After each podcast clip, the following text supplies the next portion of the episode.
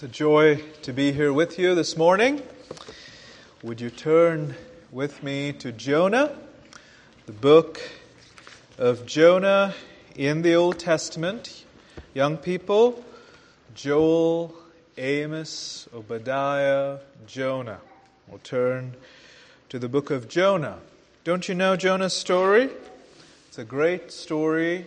It's a true story. The Lord Jesus uh, referred to Jonah as a, an actual person. It's not a fable. Uh, today we'll do four questions from the book of Jonah. Four questions, and here are the questions. Four questions. Who was Jonah? Who was Jonah? Why was he in the belly of the great fish? Okay. How did he get out? How did Jonah get out of the belly of the great fish?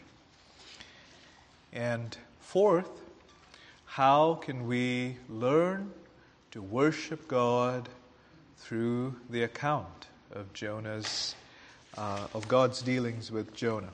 Four things, four questions. Okay, I hope you've found your place in, in the book of Jonah. So let's, let me ask the Lord to meet with us, and would you also do the same? Lord, we love you. We thank you, Lord, for your mercy that is new every morning. Lord, we thank you that you pursue us in love, in mercy, in justice. Jonah's God is our God, and today we acknowledge that we wouldn't be here without your constant pursuing of us. And so, Lord, would you come this morning? Would you meet with us? Would you open our eyes that we may behold wondrous things from your law? Would you give me the grace of self forgetfulness? Would, would you help me uh, teach and preach what is true, what is lovely, because Jesus, you are altogether lovely. Would these people today see you high and lifted up? Would you work in this way despite me? In Jesus' name I pray. Amen. Okay. So I hope you're in the book of Jonah. Who was the prophet Jonah? Who was the prophet Jonah? Let's read here Jonah 1, verse 1. Jonah 1 1. Now the word of the Lord came to Jonah the son of Amittai. That's what we know about Jonah. Uh, right here at off the bat, Jonah was the son of Amittai. And we know, too, young people, don't we, that Jonah was a prophet, right? Uh, many, most of the books, the prophetic books in the Bible, are about the prophet's work. What did the prophet prophesy? And how did it come to pass? Jonah is mostly about the prophet himself. Okay? So who is this man? If you turn to 1 Kings, or rather 2 Kings 14.25. 2 Kings 14.25. We'll learn a little more about Jonah. 2 Kings 14.25.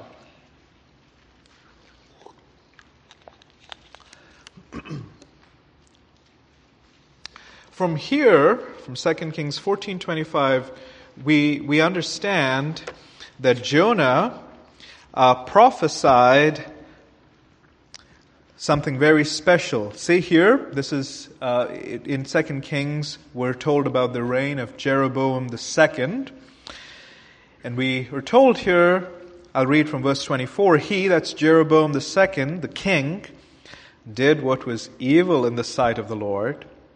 He did not depart from all the sins of Jeroboam the son of Nebat which he made Israel to sin. And, and look here, he says, He, as a king, restored the border of Israel from Lebo Hamath as far as the sea of the Arabah, according to the word of the Lord, the God of Israel, which he spoke by his servant Jonah, the son of Amittai, the prophet, who was from Gath Hepher. Jonah here, we learn that Jonah prophesied that Jeroboam II, this king, this evil king, we're told here that he was an evil king, he would expand Israel's borders, strengthen Israel's borders. Jonah prophesied that, and it was fulfilled, right? And according to Israeli Jewish culture, when a prophecy comes true, the prophet is exalted in the eyes of the people, right? So Jonah here, we see, was a man with nationalistic fervor. He loved his country. He loved his people. He loved the God of Israel. Right? So, now let's go back to the narrative, back to Jonah. Back to Jonah.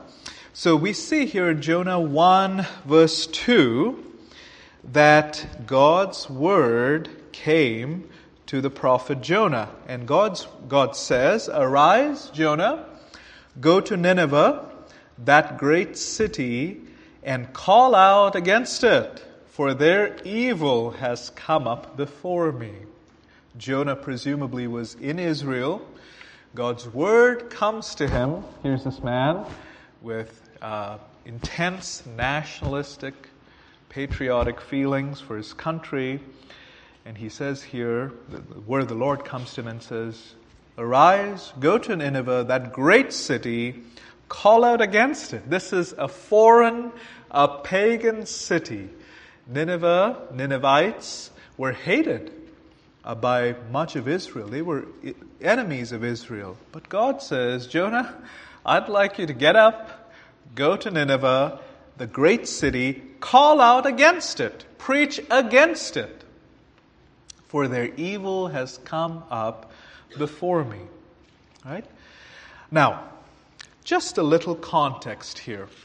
You know, I, I, uh, we, I had us turn to 2 Kings 14.25.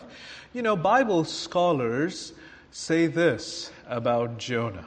Okay, they say that from 2 Kings 14.25, we know that Jonah had called Israel's King Jeroboam to pursue an expansionist military policy to extend the nation's boundaries.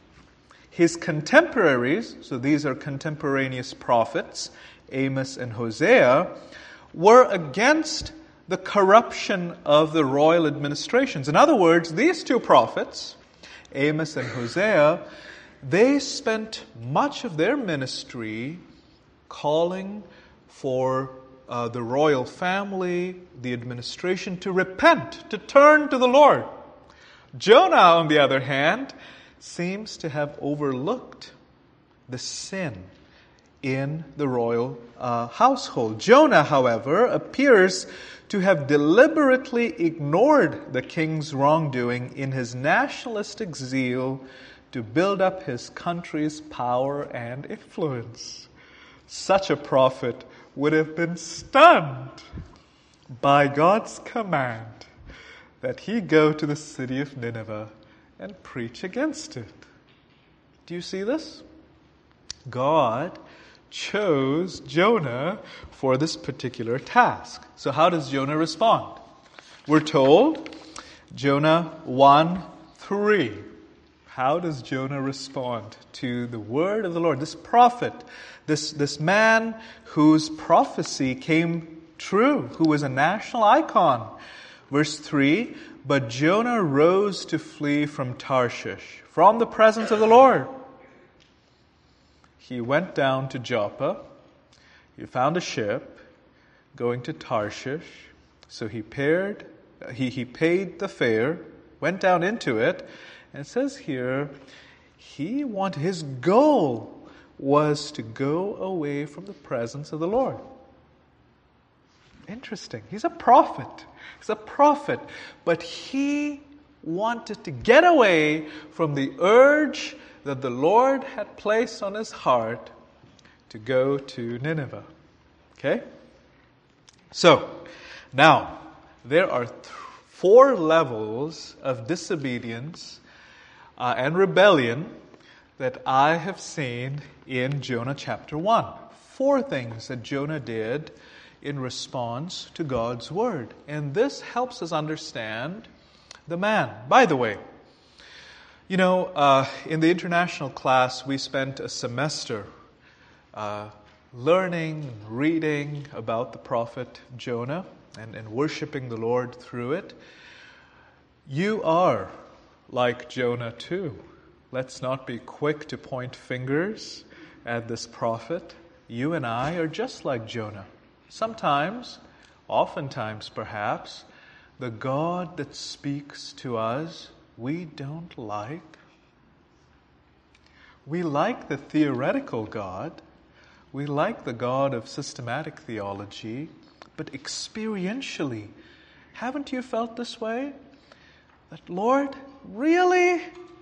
Do you really want me in this place? Do you really want me to love this person?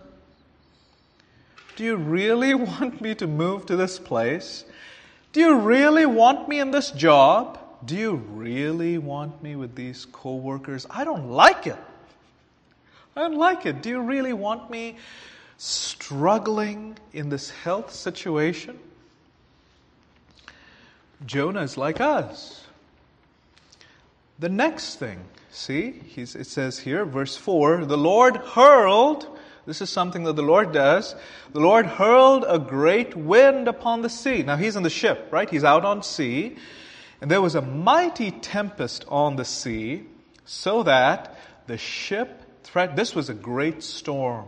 Even the ship threatened to break up. In fact, one Hebrew scholar says in the original language, the way it appears, by the way, the language uh, as I understand, in the narrative is very picturesque.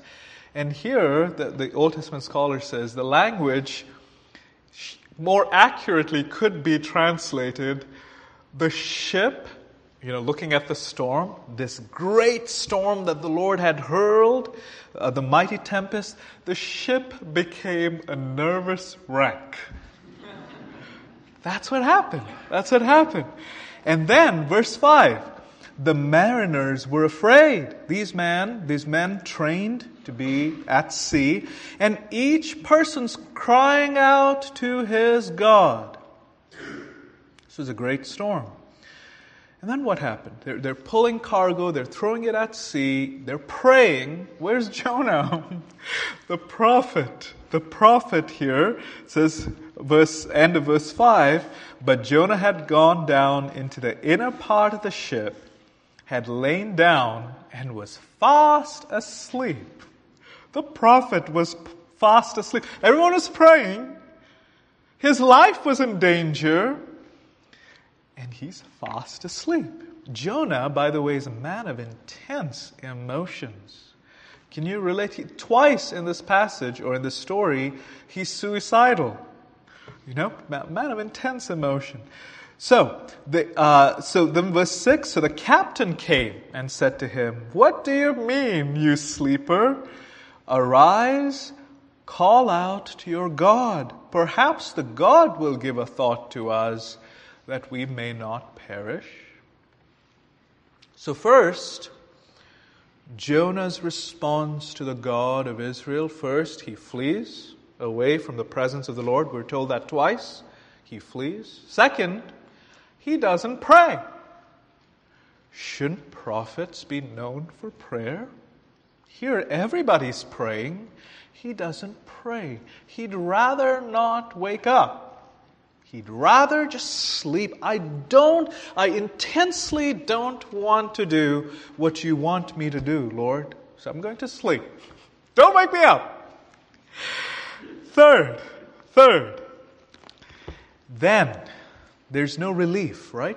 There's no relief. God had caused the storm. There's no relief. They said to one another, the mariners here, They said, Let us cast lots. Okay, so they cast lots. The lot falls on Jonah, right? So they ask Jonah, Tell us. See, they, they say here, verse 8. Then they said to him, Tell us on whose account this evil has come upon us.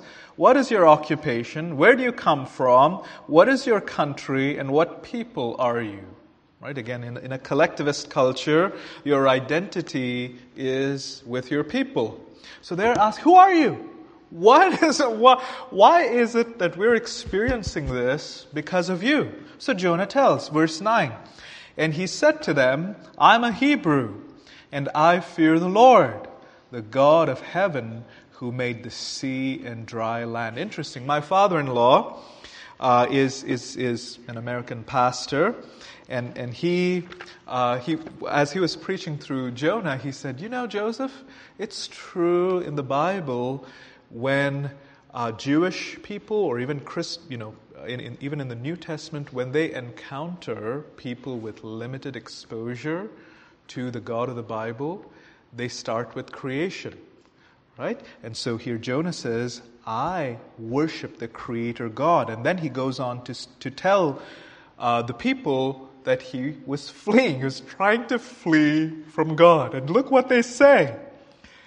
Then the men were exceedingly afraid and said to him, What is this that you have done?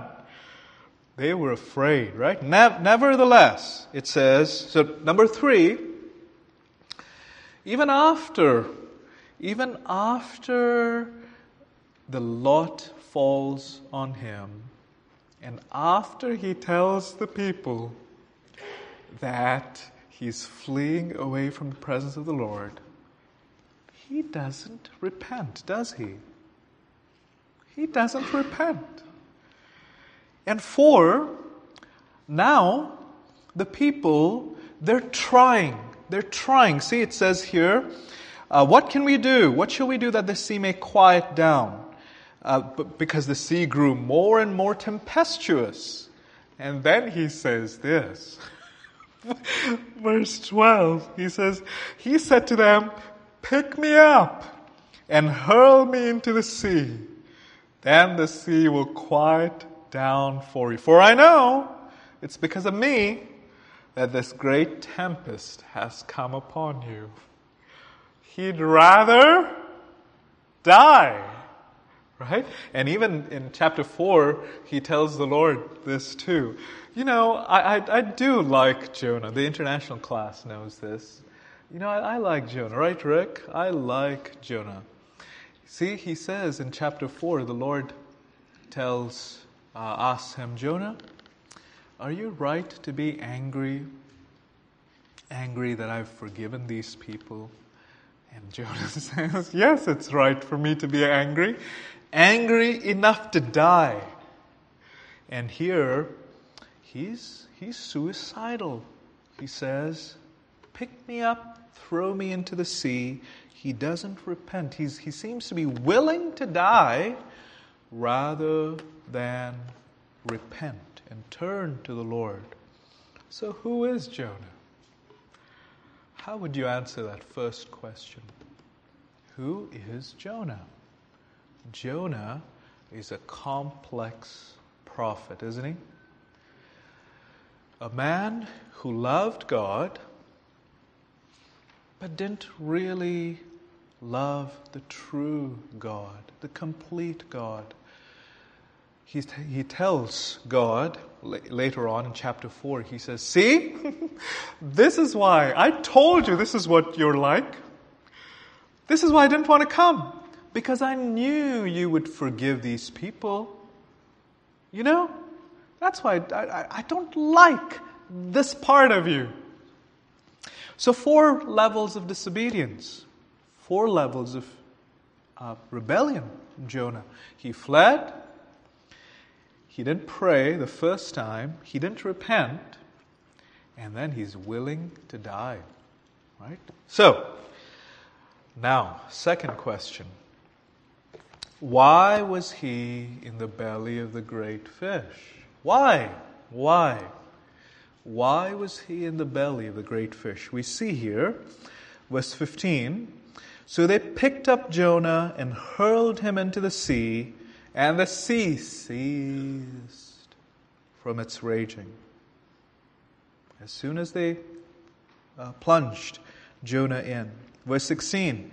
Then the men feared the Lord exceedingly, and they offered a sacrifice to the Lord and made vows. Hmm. Just like he said. Verse 17. And the Lord appointed a great fish to swallow up Jonah.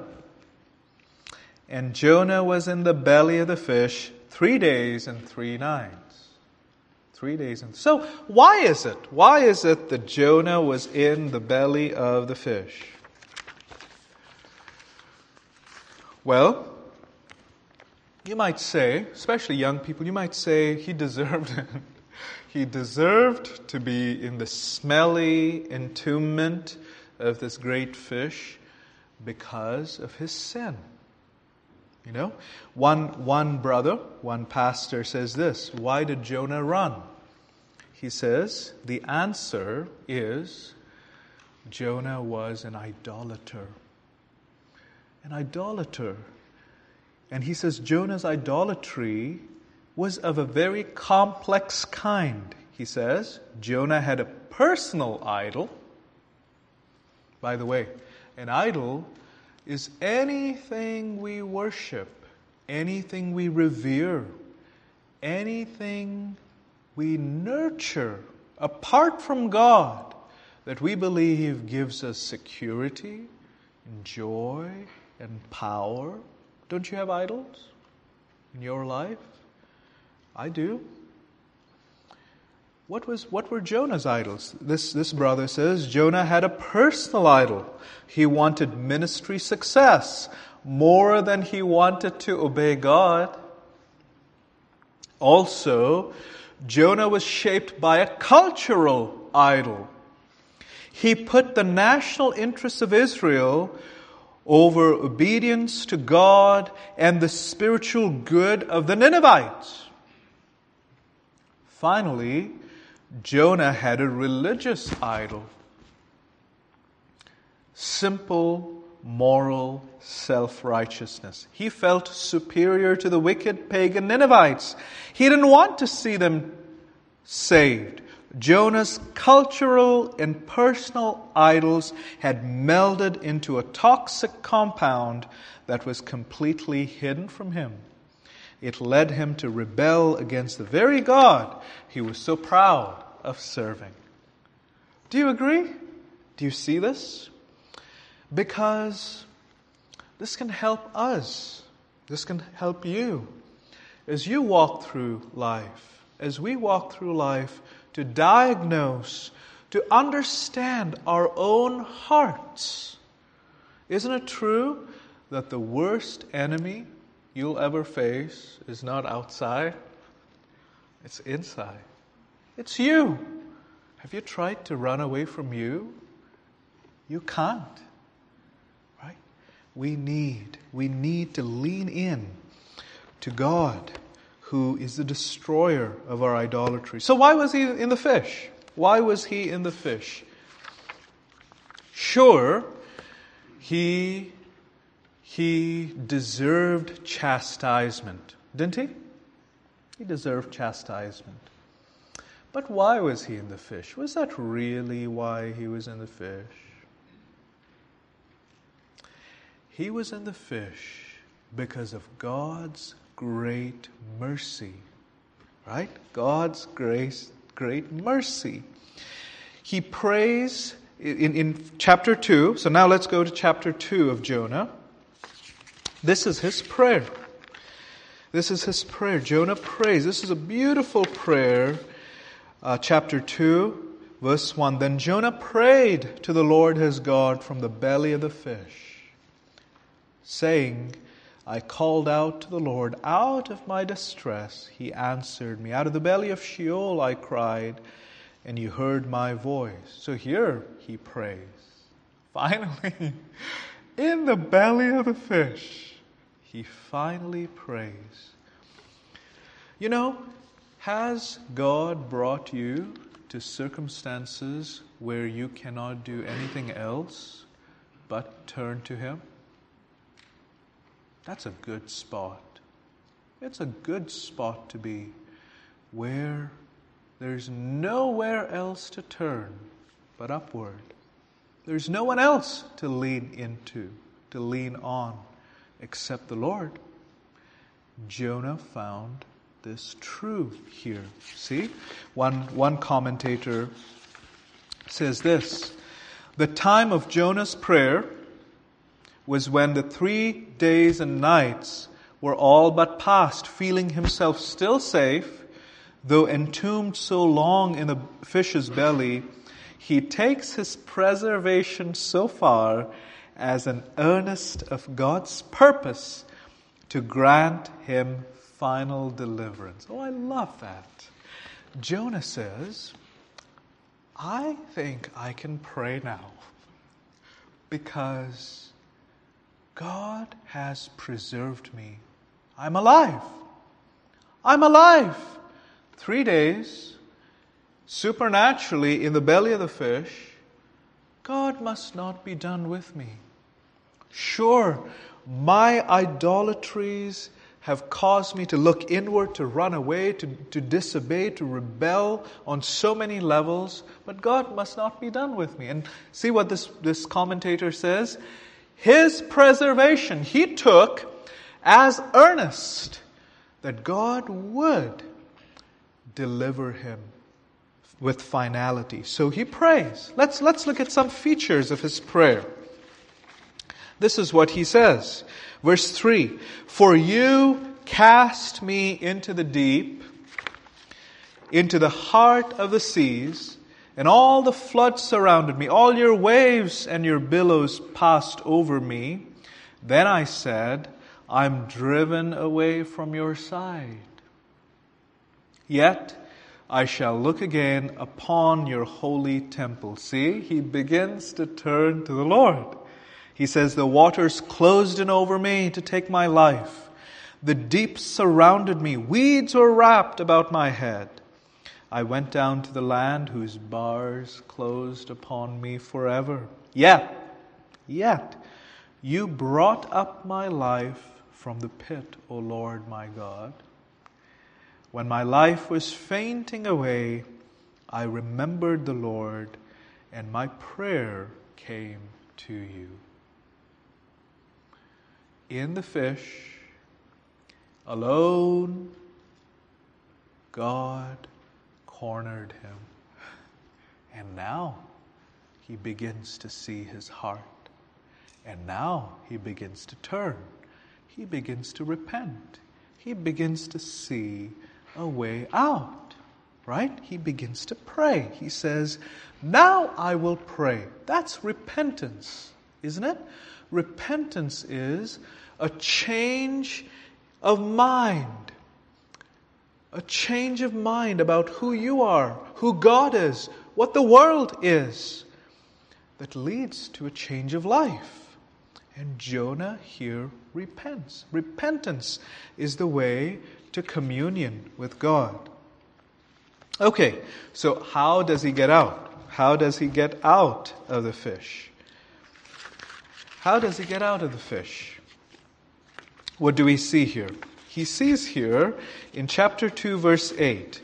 For me, this verse is the linchpin for the whole book of Jonah. See what he says? Verse 8. Those who pay regard to vain idols forsake their hope of steadfast love. Those who pay regard to vain idols forsake their hope of steadfast love. But I, with the voice of thanksgiving, will sacrifice to you. So Jonah repents. He prays in submission, in acceptance, a prayer of repentance. And then we're told, verse 10, and the Lord spoke to the fish, and it vomited Jonah out upon the dry land. Okay, so how did Jonah get out? How did Jonah get out of the fish?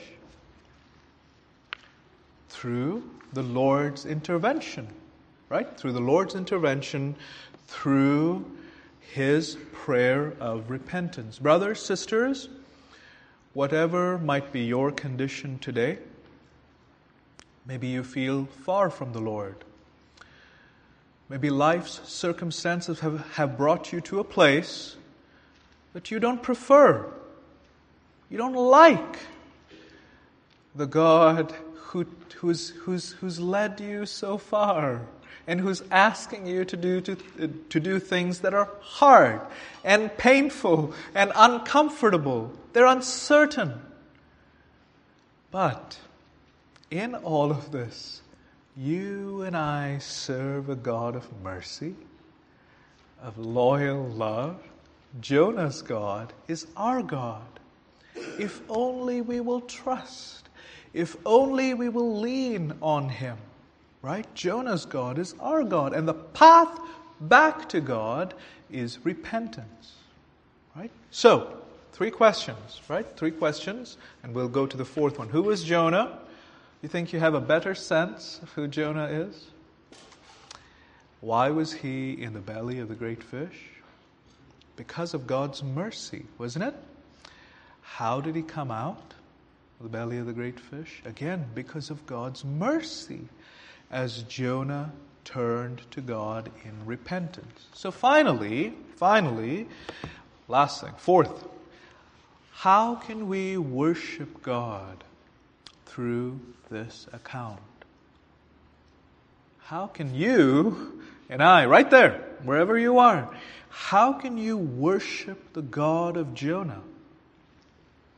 Well, two things. Two things I think that we can learn from this passage, and we can worship God, this great God, the God of steadfast love and kindness, loyal love, loyal love even toward outsiders, people that don't look like you and me, people that have spent their lifetimes in idolatries, in wickedness. Jesus loves these people. So, what can we learn?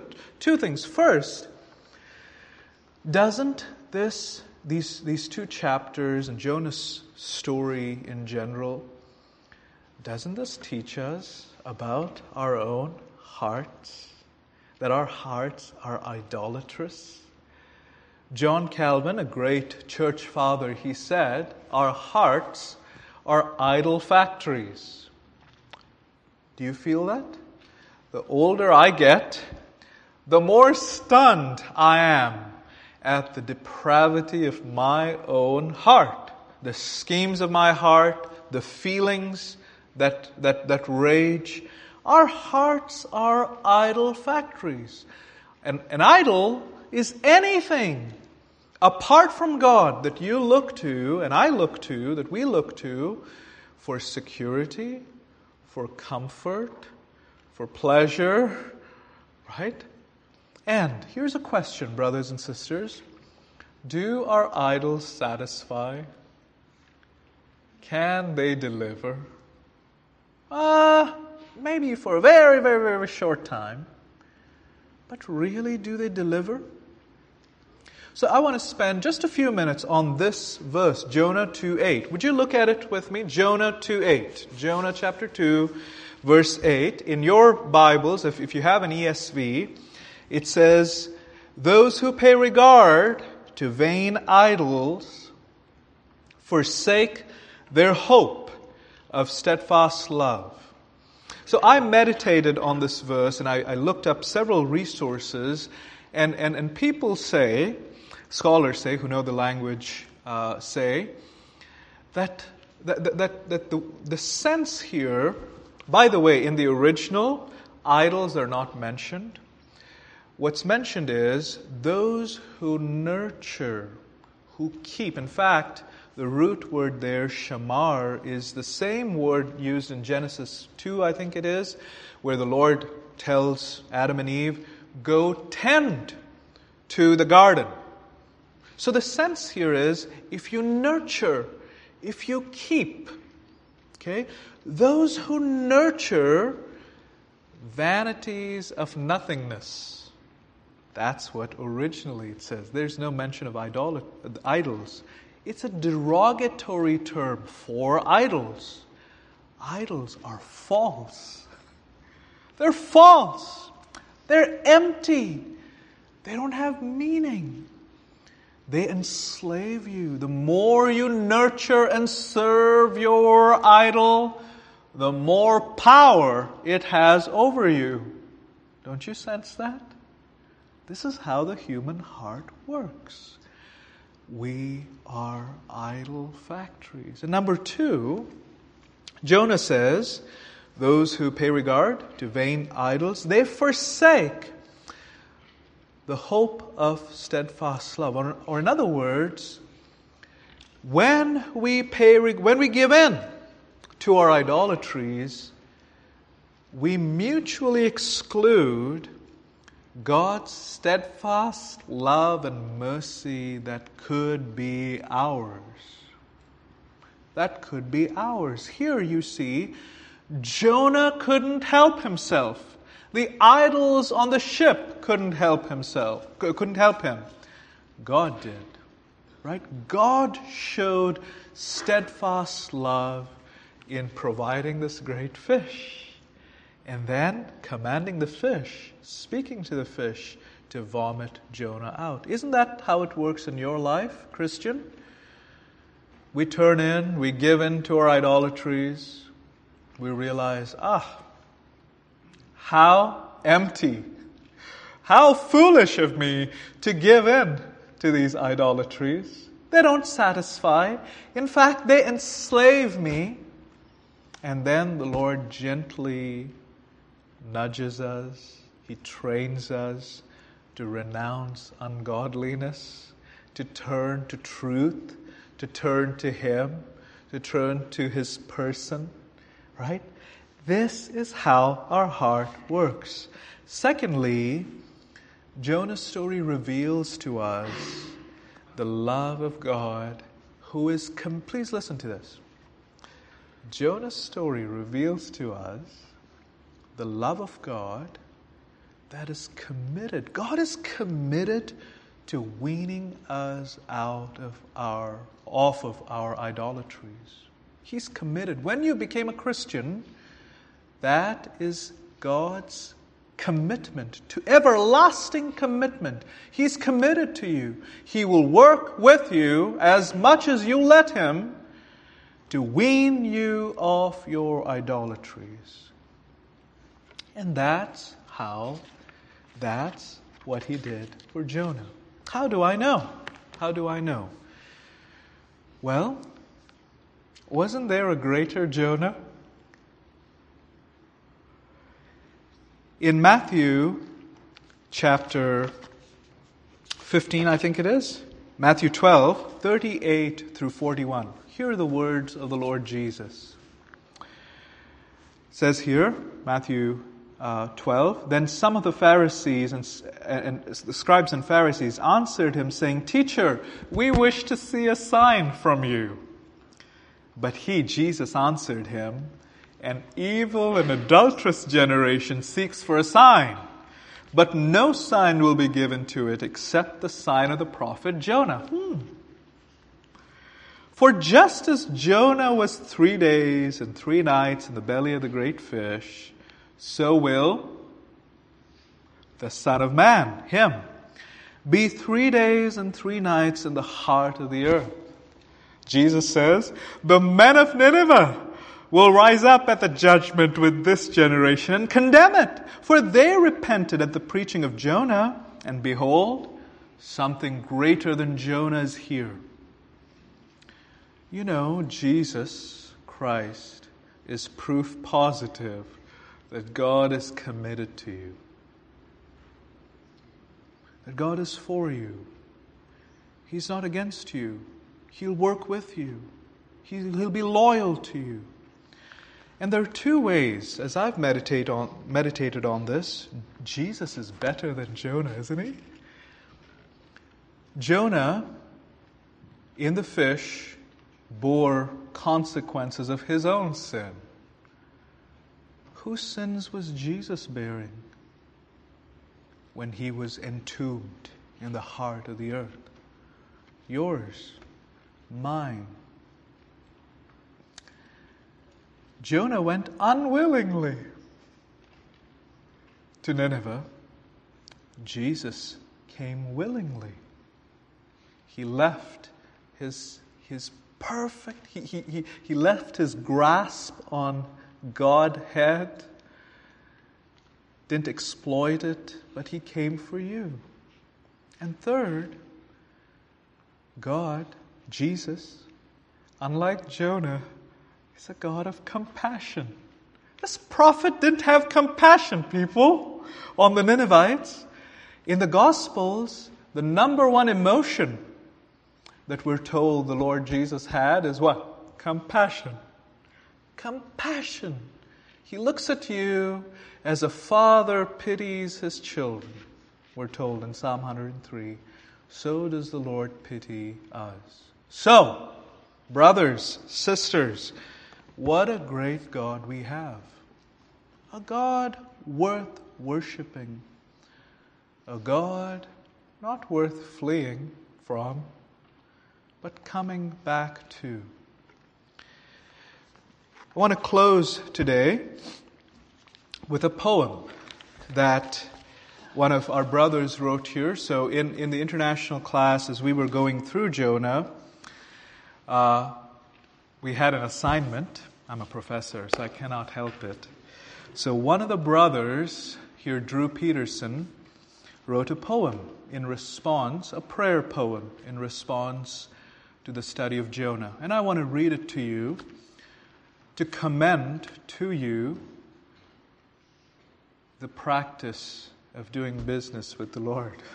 You can do this too. You might not be able to write as beautifully as Drew Peterson, but you can certainly respond. So I'm going to read it and then close in prayer.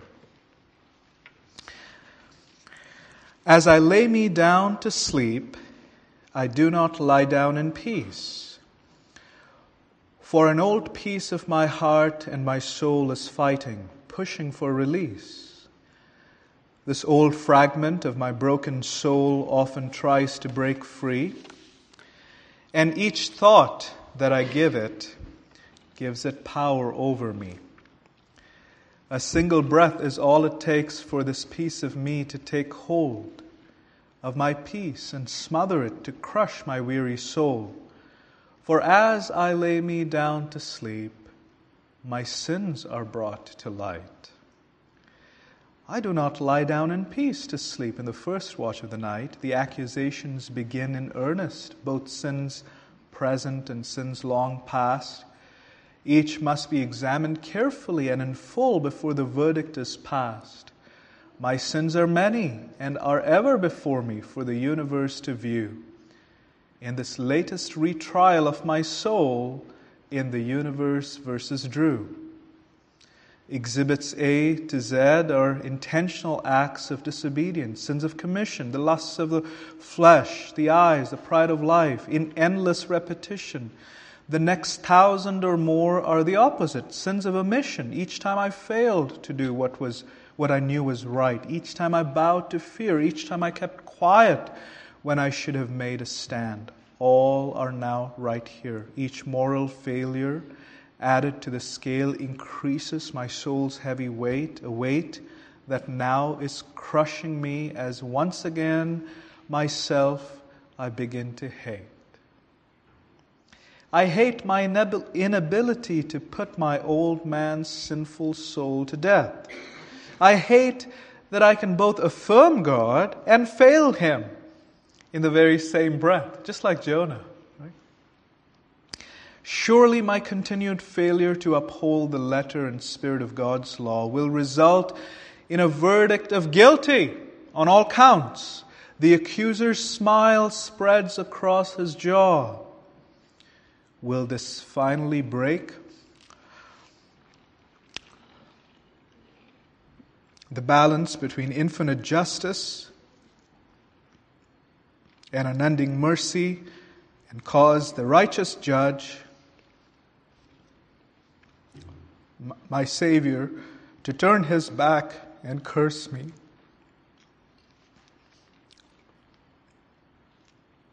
God's truth is twisted with fiction. Oh, I cannot see.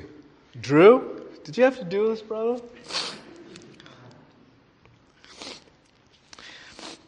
In the deepening darkness of midnight, I do not lie down in peace to sleep in the second watch of the night. The trial continues as the accuser now hurls unending accusations, heaping coals of fire on my head, a tormenting conflagration. Surely you don't believe you can actually be redeemed. Come, let's be serious.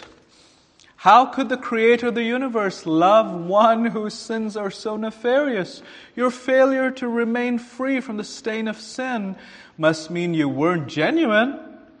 When you cried out for salvation from your sins, your lies will hem you in. Perhaps the old snake is right. Perhaps I cannot be redeemed. Perhaps the truths I've known all my life are not what they seemed. Any hope of sleep now fades as I feel now that he is right. I do not lie down in peace to sleep in the third watch of the night. My mind is now in tatters, and as my heart and soul fill with fear, a quiet whisper comes through the darkness, a whisper only my soul can hear. Do not fear. I have redeemed you. I have called you by name, and you are mine. I am the good shepherd. You're my sheep. You're the branches. I'm the vine. This little light in the darkness, like a beacon on a hill, cuts through the deep black. My tears are flowing freely as I lay helpless on my back. I cry with countless others, Lord, I believe. Help my unbelief. And finally, the case is settled. The court adjourned, and I begin to feel relief. The wages of my sins is death. The ultimate price has to be paid. But now I remember that all my sins were on my Savior laid. My life is not long enough to spend giving thanks for His infinitely loving gift. All I know for sure is that once again my life must shift. I must, I must spend this coming morning showing others Jesus' light. In peace I lay me down to sleep in the last moments of the night. There is a greater Jonah, and he's committed to you.